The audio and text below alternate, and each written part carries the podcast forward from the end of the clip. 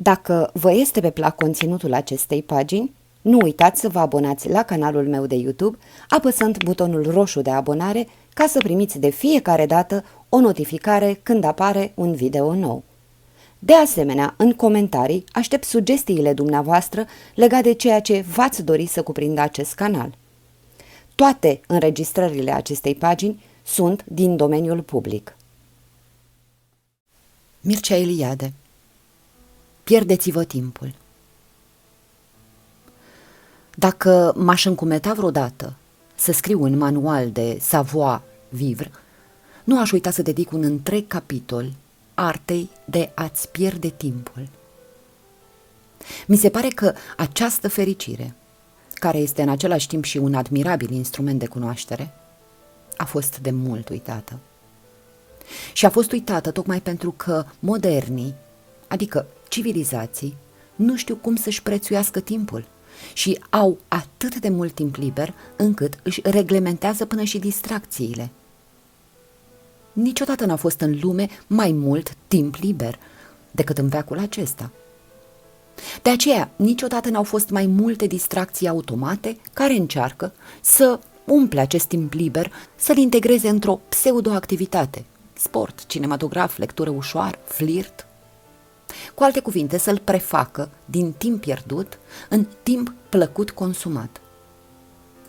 Este o înspăimântătoare sete de umplere, de consumare, de petrecere, adică de uitare nebăgată în seamă, în toate manifestările vieții moderne.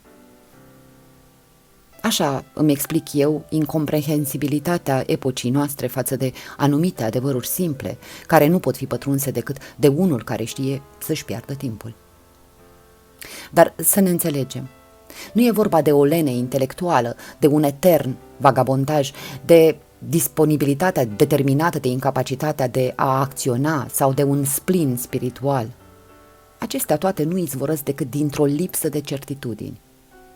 Ori, ceea ce e absolut indispensabil unei adevărate pierderi de timp este abandonarea provizorie a certitudinilor tale pentru a te putea apropia de certitudinile străzii.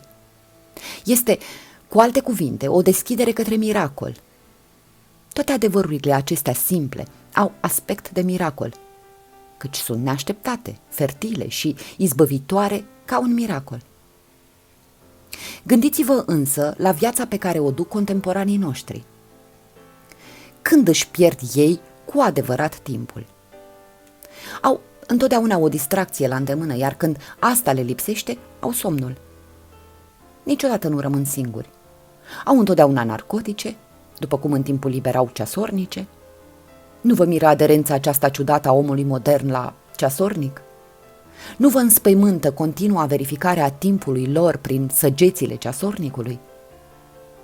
De mult doresc să mă informez undeva despre felul cum își dedeau întâlniri oamenii altor secole.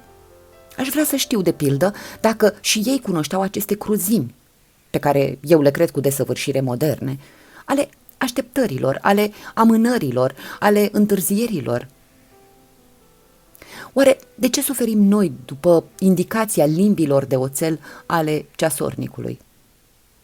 De ce bătăile ornicului ajung și bătăile inimii noastre? Nu este ceva cu desăvârșire nefiresc această exteriorizare a timpului nostru, această transformare a unui sentiment într-un indicator automat?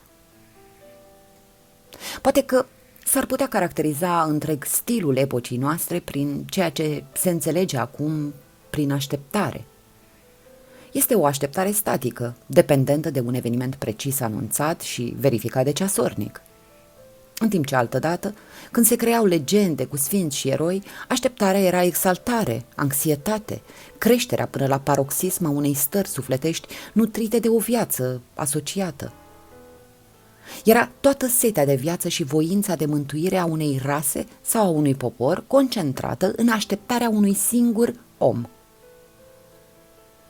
Numai cineva care este cu adevărat ocupat și responsabil în munca lui poate experimenta acea beatitudine și acel instrument de cunoaștere, pierderea timpului.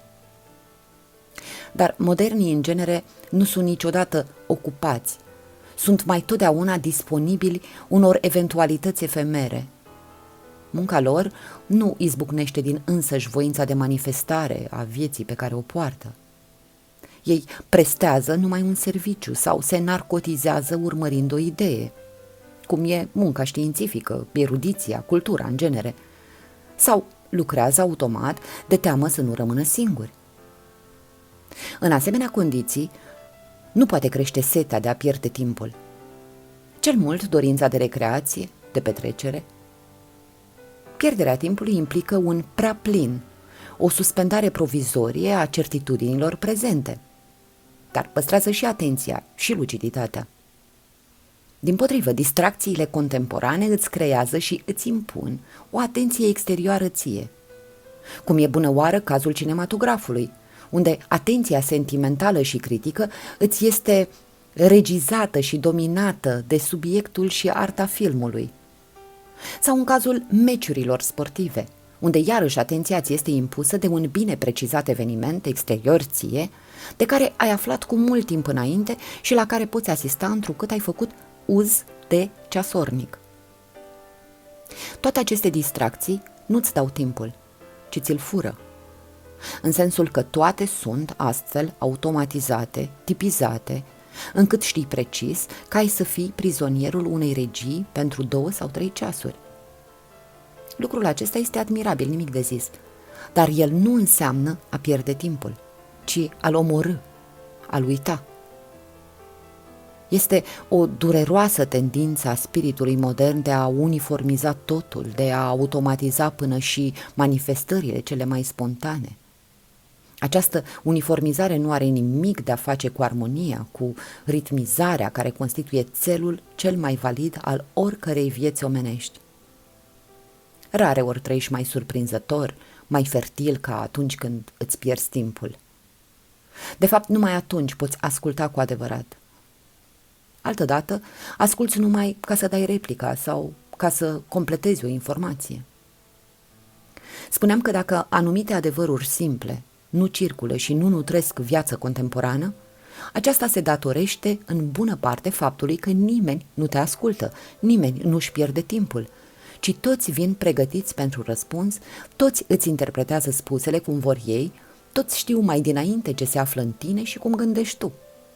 Ori, unul dintre cele mai decisive adevăruri și în același timp unul dintre cele mai simple este tocmai acest dubiu pe care trebuie să-l ai, cel puțin câteva clipe, în fața oricărui om.